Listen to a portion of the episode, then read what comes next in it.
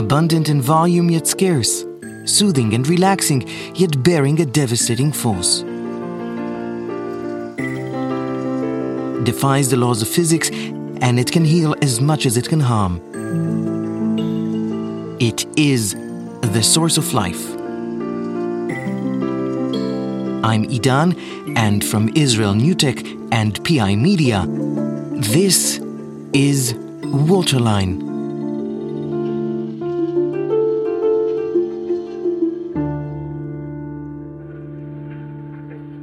Welcome back to Waterline. The year 2007 marks an important milestone in humanity's course through history. There were 6.7 billion of us, and a tad more than 50% of us lived in cities.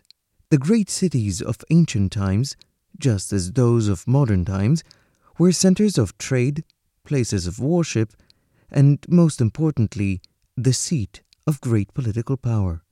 Whether it is the ancient Greeks' model of city states, or the Romans' model of a mega capital city, and many others scattered over the entire empire, a city is, at the end of the day, a place where a whole lot of people are condensed into a small area.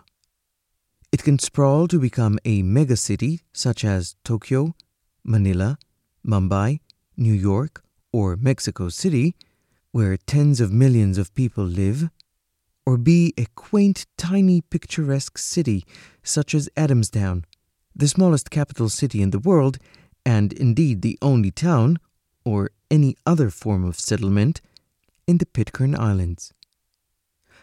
How small, you ask? 50 inhabitants.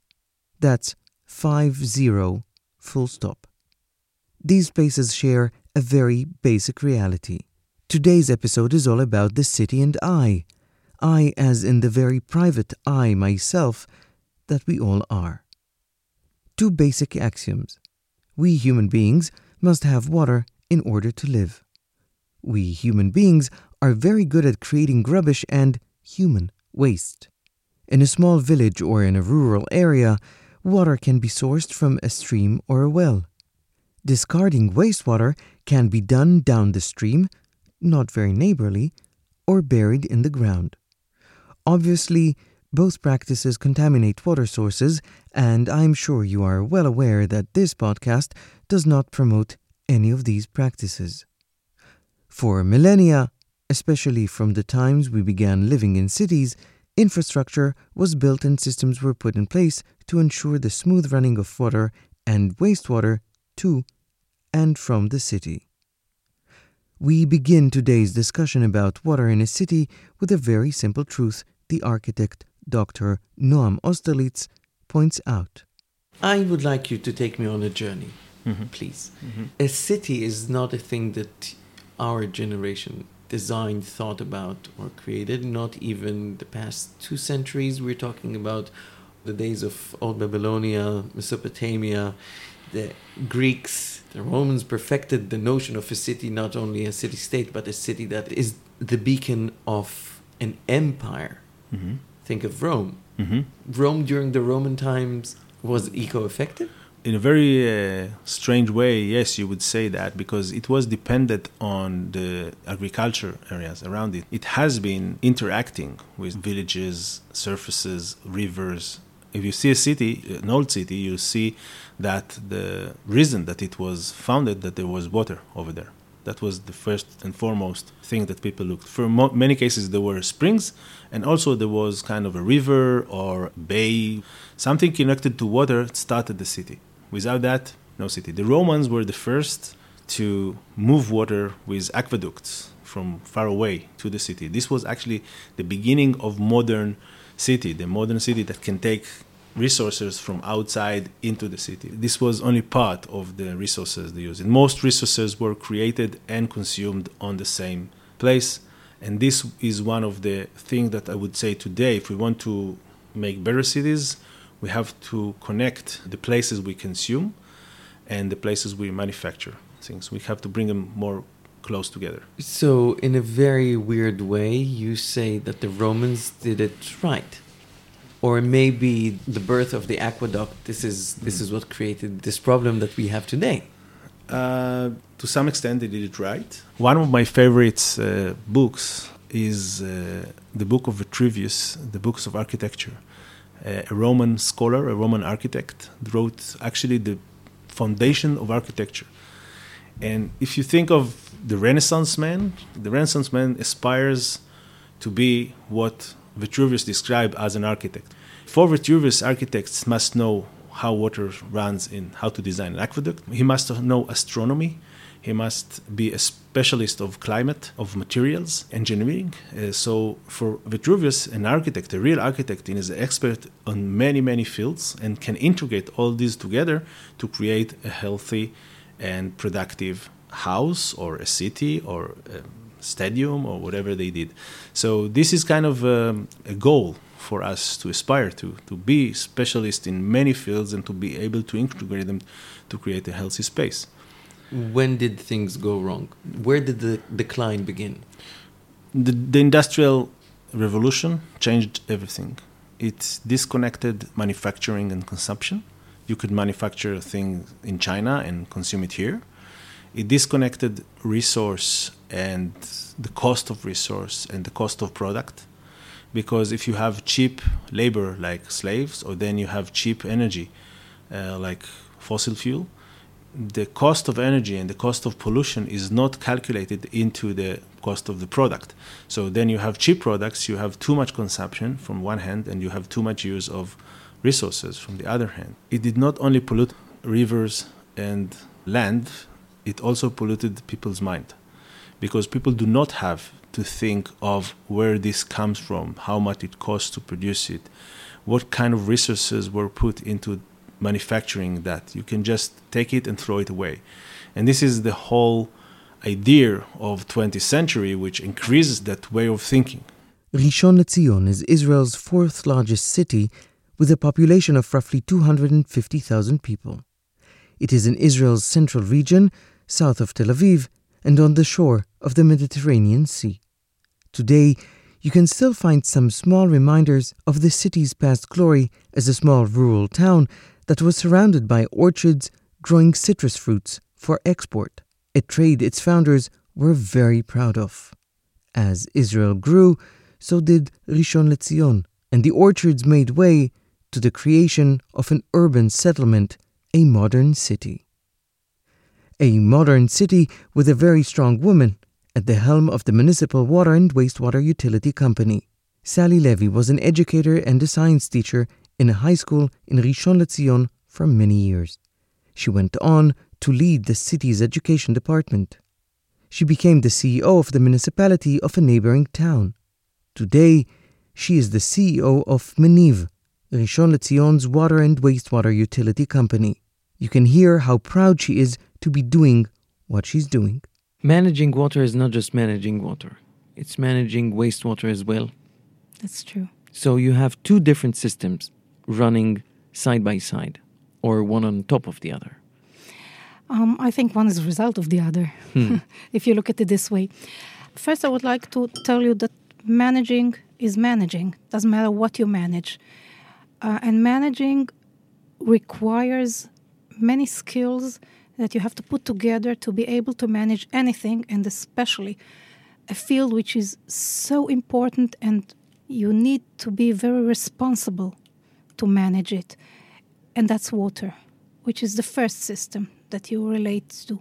You know, to supply water, which is 24 7 and in good quality, is something that uh, puts a lot of responsibility on your shoulders.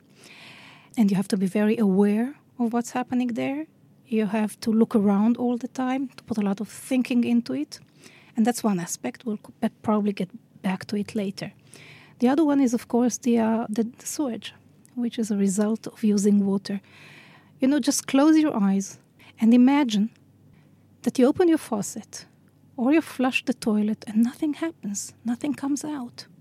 You take it for granted that when you open the shower, you have running water. You take it for granted that when you push the little handle, everything goes away. But there's a lot of work and a lot of thought and a lot of management that lies behind it. And these are the two main systems that we run as a water utility. Rishon LeZion is kind of a pioneer in many terms of, um, of trying to do different things around water. The third system is, of course, the drainage system, which I think we're probably um, the only uh, water utility that runs the um, drainage system on a level that we do, which is planning and running it. Um, in Israel. In Israel. In, in Israel. I think in the world, actually. In early 2019, the Israel Colorado Innovation Fund organized a tour in Israel for CEOs and senior staff of water and wastewater utilities from across the USA to meet Israeli water sector specialists and to learn firsthand about innovative water technologies. Two of the guests on this tour are featured in today's episode. First in is Chris Dermody, Chief Information Officer at Denver Water, the water utility company of Denver and its suburbs in the state of Colorado, USA. The mile high city is home to roughly 700,000 people. He says Water supply is a challenge. Why is that? Mainly because the majority of our water supply is surface water as opposed to groundwater. Mm-hmm. And often, given our, our um, climate and the changing and shifting of climate over the, over the course of some time, we're finding that our supply is less and less dependable. We can sometimes go into a drought for a season or two, and that happens more and more often. We can sometimes have a, a massive amount of precipitation, um, not spread more evenly as we would prefer.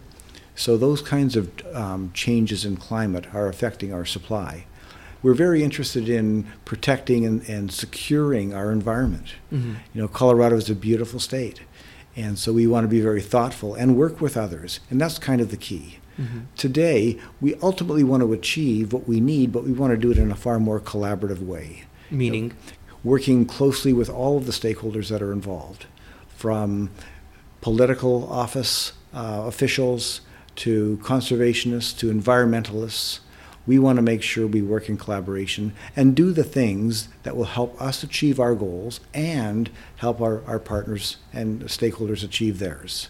It's but all about balance. July 16th, 1790 is the day that a new city was born. Made up of two smaller towns in Virginia and Maryland, the newly incorporated entity became Washington, D.C., the capital of the United States of America. We think today about the power the city encompasses. However, population wise, it is quite a small city of some 700,000 people.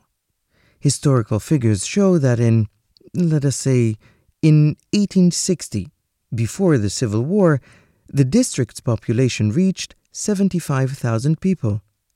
Less than 10% of the population of New York on its 800,000 people at the time.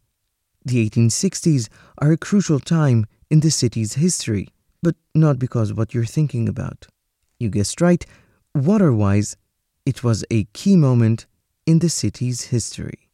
A system befitting presidents, legislators, and Supreme Court judges was built, not without its challenges, though, as Biju George, DC Water's CEO, explains. The sole source of our drinking water uh, is the Potomac River.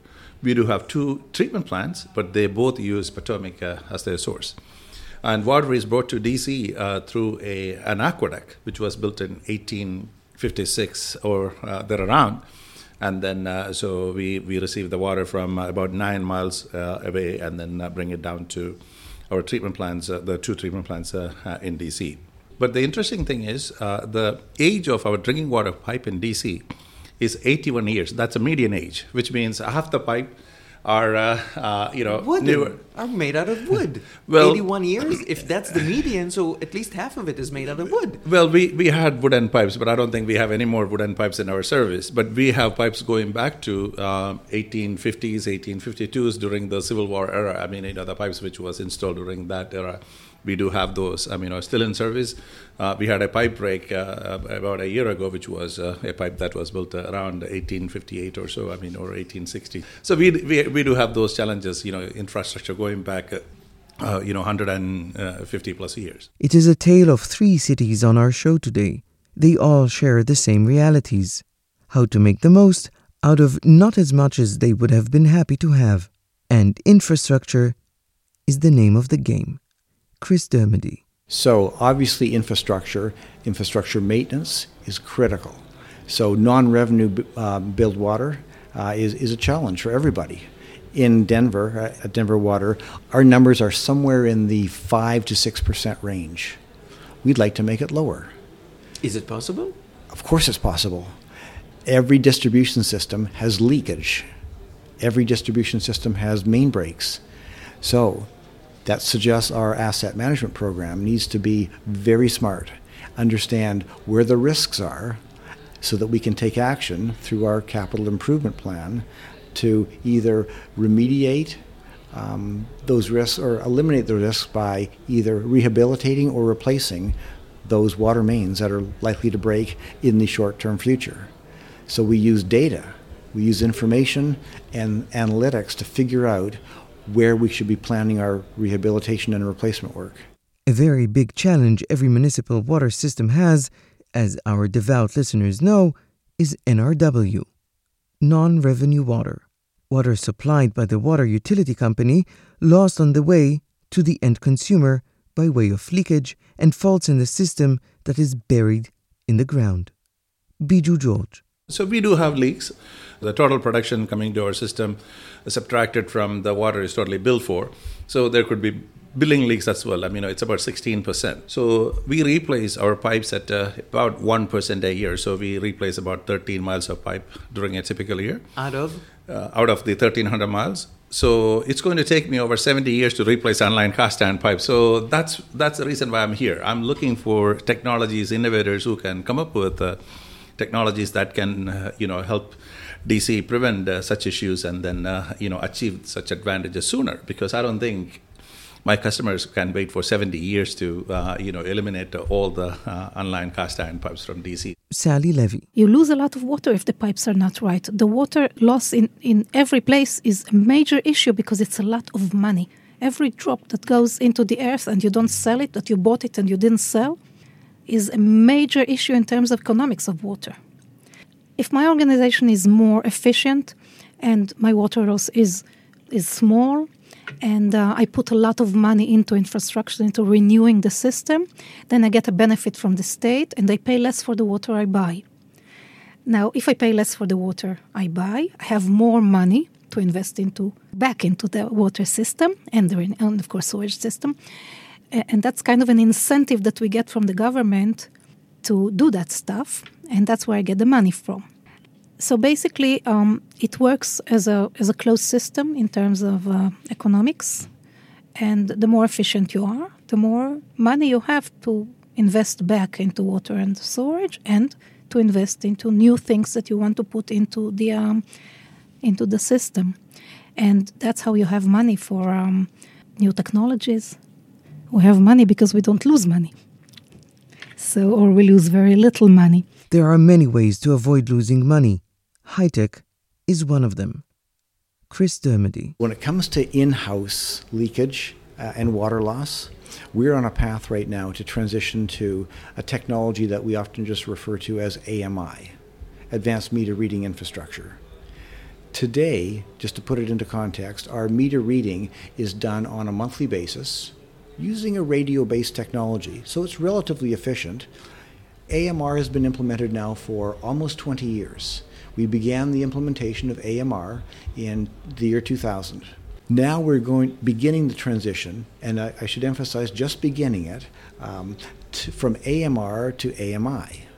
AMI will provide much of the same functionality but more efficiently, more effectively. It won't require one of our employees to drive a utility truck down the street and wake up the ERTs, as we call them, to capture the meter readings. It'll all be done without human intervention. We will be able to read not only once a month with our AMI system, but once an hour. We could look at that data in a real-time environment and say, something's happened at this house. It's 2:30 in the morning and consumption has just jumped up there's something wrong. No one is taking a shower at 2:30 a.m. Right. for that long. at that volume of water either. exactly, right. So using technology we can become more effective and more efficient. In our episode about technology as part of the Israeli Model Mini series, Eli Peretz, the CEO of Utilis, talked about the 21st century plumber. That gave that episode its name. And yet, no matter how technology can benefit low tech industries, the shift or even a small scale incorporation of new technologies might be a challenge. How easy is it for you to incorporate new technologies into your own system? As any other new thing that you bring into an organization, especially a running strong as an organization, it's not always easy because people are in their comfort zone and they, they don't very easily um, accept new things and new technologies. But if you're aware of that and you're aware of where you're going to have to deal with the people that opposed to what you want to bring, and you do it wisely and and you incorporate them into the process, you start the process with the people, then you can do that. And you know, some, people are proud to do new things. Eventually, people are proud to do new things, and they're proud to show that hey, we're here, we live, we do new things. After incorporating new technologies, scrutiny is always important, even crucial at times. Chris Dermody. It's all about doing the, the work that needs to be done in a less costly fashion. Ultimately, that involves the elimination of waste. And waste is really just anything that, that we do, that we spend time and money on, that doesn't add value to our customers. Every organization has many, many processes, business processes. Uh, most of them are enabled by information technology solutions.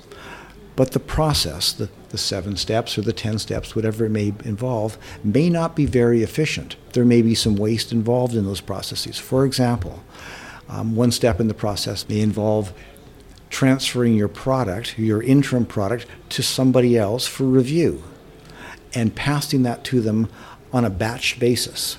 Maybe all of the, the, the, the 10 widgets that were produced that day get delivered to somebody else at the end of the day so they can work on them tomorrow and then deliver them back for the next step in the process.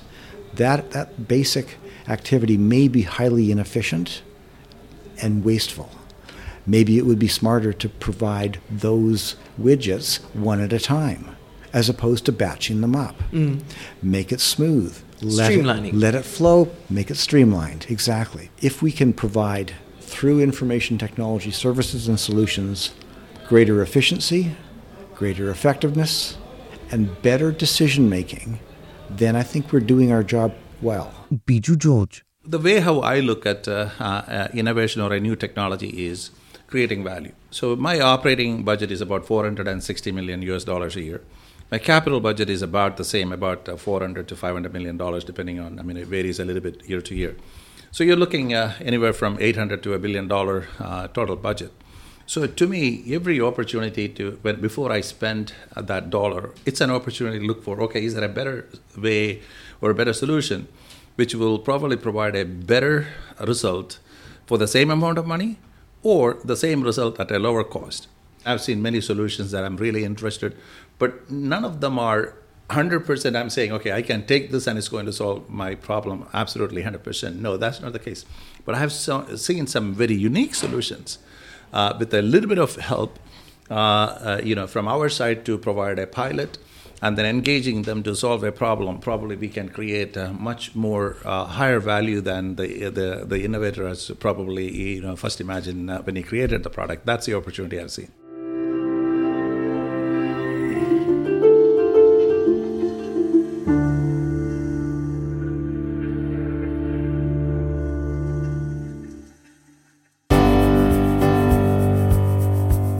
Wish to learn more about Israeli technologies and the Israeli water sector? The people of Israel NewTech will be glad to answer your questions. Log on to israelnewtech.com and don't forget to follow Waterline on Facebook to get updates and give us your feedback. You can also follow me on Twitter at IdanC79. And now, back to the episode.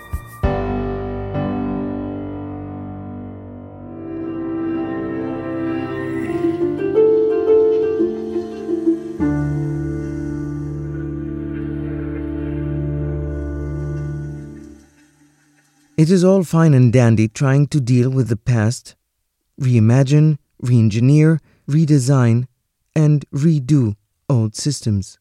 However, what if one has the opportunity to look forward and start from scratch? Back to the conversation with Sally Levy, CEO of Meniv Rishon LeZion, the city's water and wastewater utility company. You told me um, before we started this conversation something, and then you looked at me, why are you smiling? And then I said, you know, because it makes a lot of sense, but you don't really stop and think about it. And you said, Well, I said, look, you have to go back all the way to understand that every new area you start building a new neighborhood. Where do you start? Of course, you start with everything that is underneath the earth, and the basic of it is water and storage. You can't start a new neighborhood without putting infrastructures for water and storage. Otherwise, you'll have nice buildings but no water. So now, you said that when we talked about the fact that you said, you know, right now I finished planning for 2050. Yes, that's true. Again, we're talking about managing, management, and being alert and uh, being aware of what's happening. Or, like you said, the city and I, and I said the city and I, EYE, because you have to look around and see what's going to happen in the next 30 years. So, the way we built our program, our working program, is in two different levels A, new stuff, and B, renewing old stuff. So, right now, we're asking me about new stuff, new neighborhoods. So, we go into the municipality and we tell them, what are your plans for the next 30 years? Where are you going to build new neighborhoods? Where are you going to build new gardens? What are you going to do in the city for the next 30 years? And we take all that data and we put it together and we see where we're going to need to invest later. Now, it has an effect not only on the new areas that are going to be built, but it affects the old areas too, because the new systems are going to be combined with the old system. So if I need to change a pipe in one of the old streets, I need to take in consideration what's going to be the capacity of that pipe 30 years from now or 20 years from now. So maybe I not I don't only have to change it, maybe I have to enlarge it. So uh, that's how we work. We look 30 years ahead and we go backwards by cutting the time until what we do now, looking at what's going to happen in the future. And in that planning, we take in consideration technology, which we might want to put in now before you start, because some of the technologies are easier to, to imply when you start a new neighborhood, not when you have to change something that is already put in. What would your dream new neighborhood look like? That's a tough question, but I'll try and give you a little bit of my vision. A, I would like to put in the infrastructures in a way that if I need to change them, I can do it without opening the streets again. So I will take in consideration where I have to put my ditches.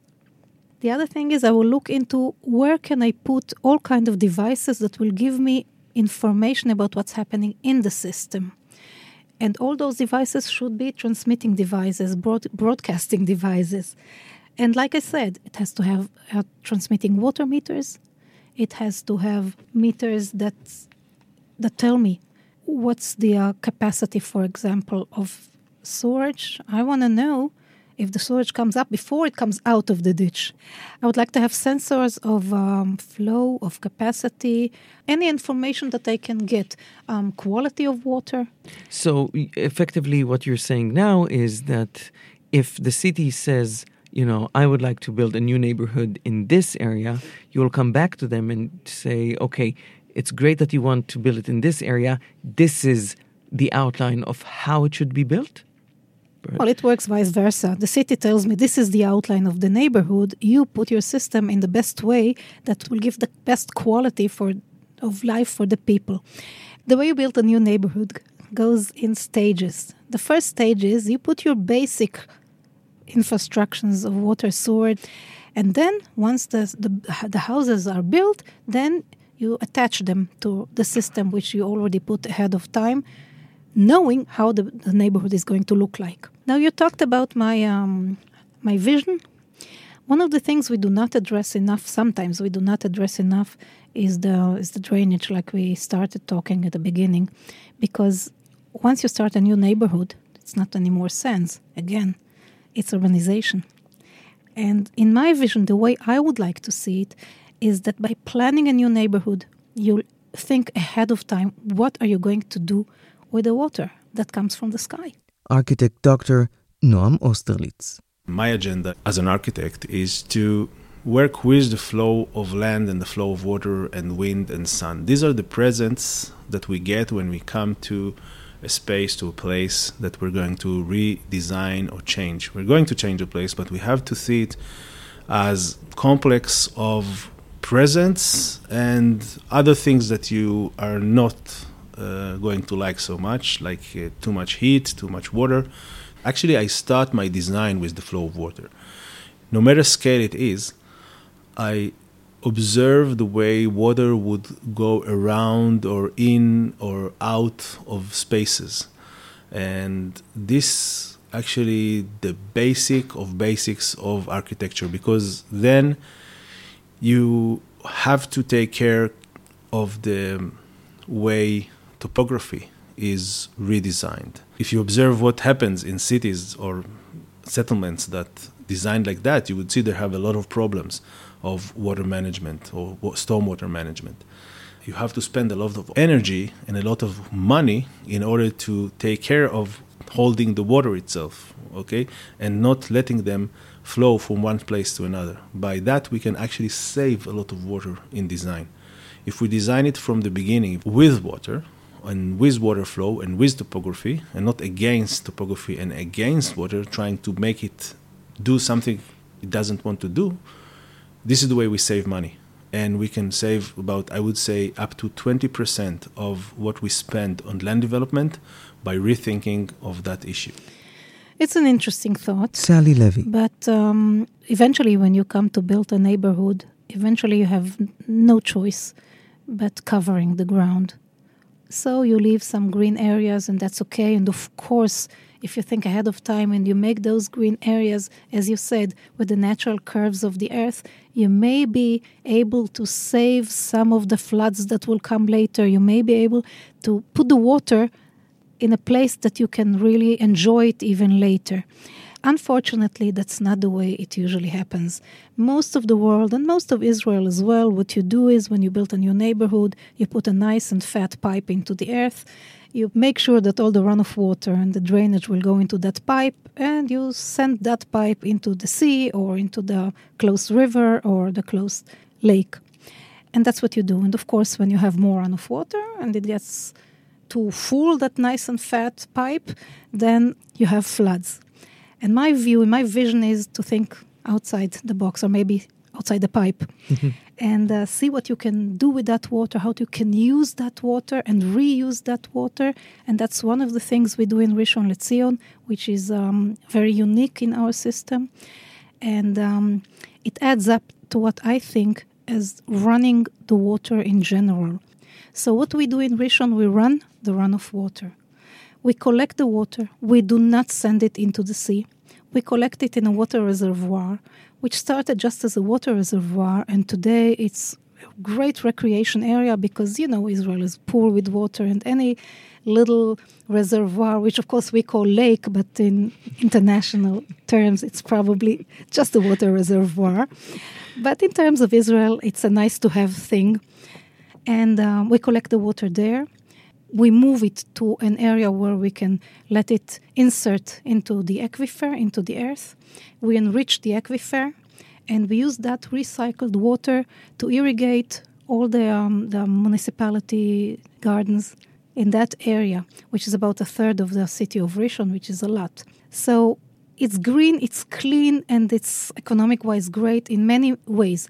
You know, first rain brings with it a lot of garbage when it goes into the sea after it went all over the city with the oil and with whatever people throw into the drainage system and it comes into the sea, you should try and go to the Mediterranean Sea and see what happens after the first rain. I think not.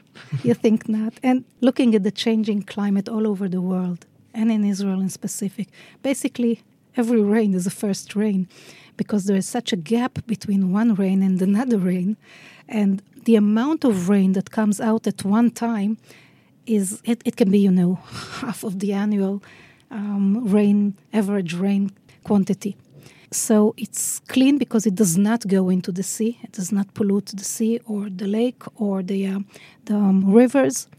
It's green because you collect the water, you do not waste it. Once it's gone into the sea, it's not yours anymore. You collect it, it's yours.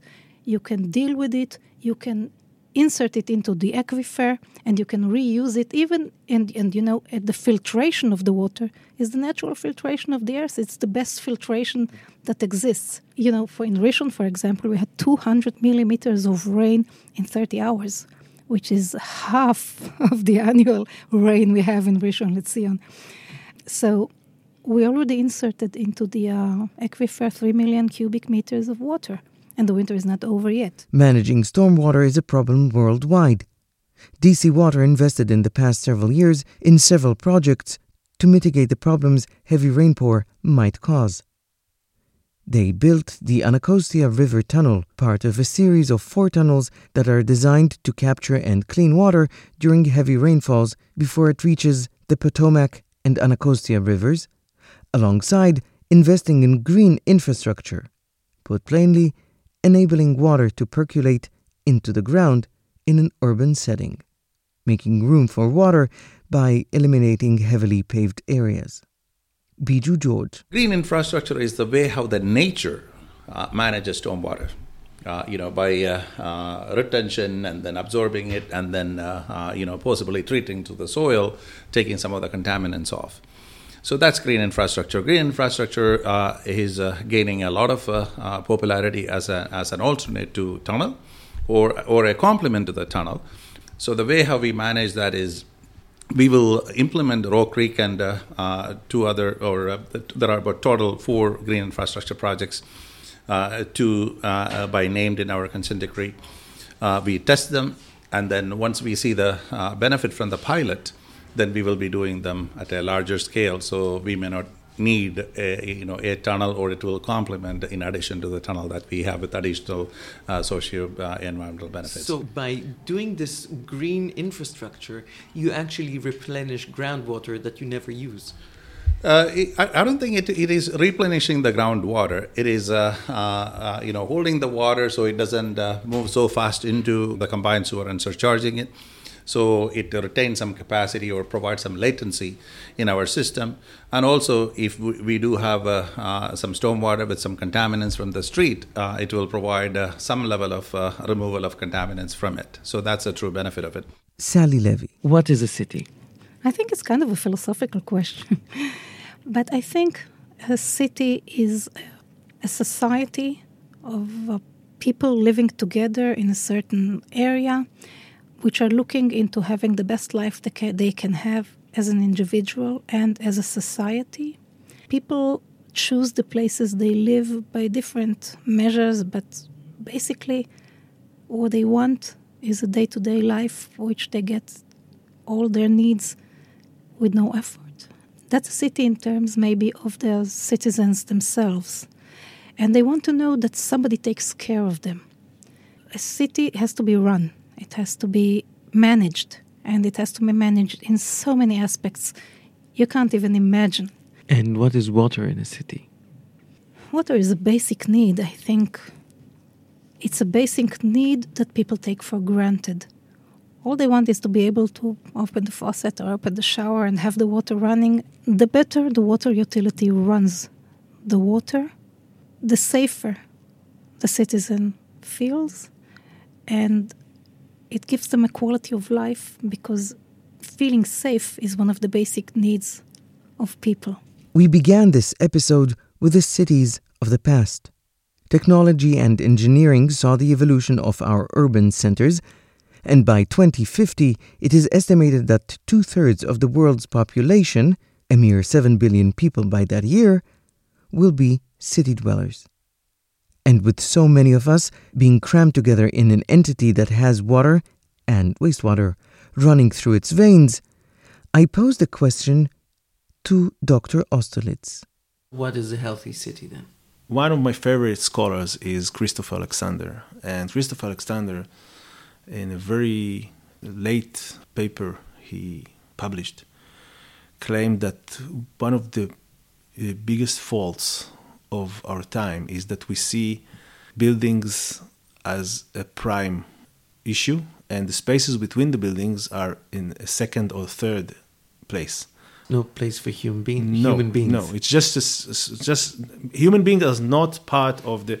They are numbers, right? They are kind of uh, users. Healthy thinking starts from the human being, starts from the need needs of the human being. As Christopher Alexander says, we have to rethink the space between the buildings as the most important thing that we do in a city.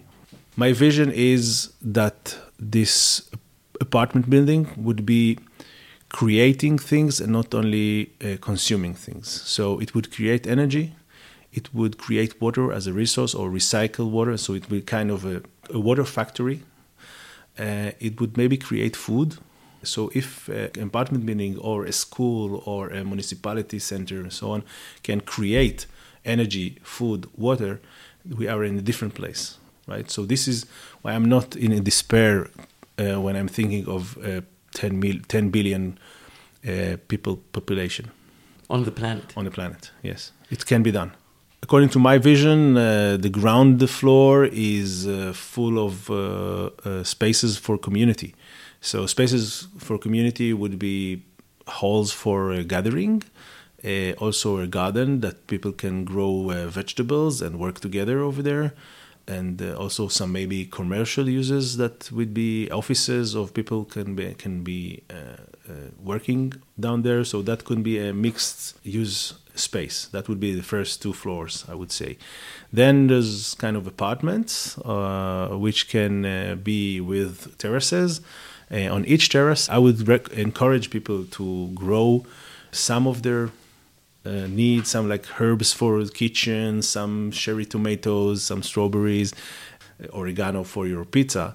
Is uh, it's very very unique. Like it's something something that connects you to this experience of where food comes from. So it's more like in terms of experiencing and making you feel good than uh, real consumption. Okay, it's more like uh, like that. Then uh, uh, the roof is usually today. If you look at the roof, you would say to me, "Well, this is a technical space. It's all full of machines and so on." The roof itself can become both uh, uh, an area for creating energy, for collecting water, and for growing vegetation and also maybe it can be some kind of a gathering space for, for the community of the house i think that uh, in some to, to some extent uh, everything that you've seen here like having some water ponds uh, collecting the water from the the roof and from the the rain rainwater systems and uh, percolating them into the ground maybe taking care of some of the wastewater on site that's all possible on a big apartment complex. I asked Oded Distel, head of Israel NewTech, to describe what the future holds. Oded, what would be the urban water utopia? You know, the concept of uh, our cities today is that uh, we use kind of a water resource, lake, river, groundwater, maybe desalination, and we deliver the water to our house, use it, collect wastewater, transport it to a wastewater facility somewhere, treat it, and then, in the Israeli case, use the treated water for irrigation. In many other places, release the clean water, clean effluent, back to nature, to the sea, wherever. I think that uh, the future of our cities is going to be something much more decentralized, where we are going to generate water very close to uh, uh, the point of uh, consuming the water and treating the effluent, the wastewater, again, very close to the point of the production of wastewater. And uh, by that, we're going to save a lot of energy, infrastructure, time, building all those huge infrastructures in, uh, in modern cities. So, what's holding us back? You know, the water sector is uh, very conservative.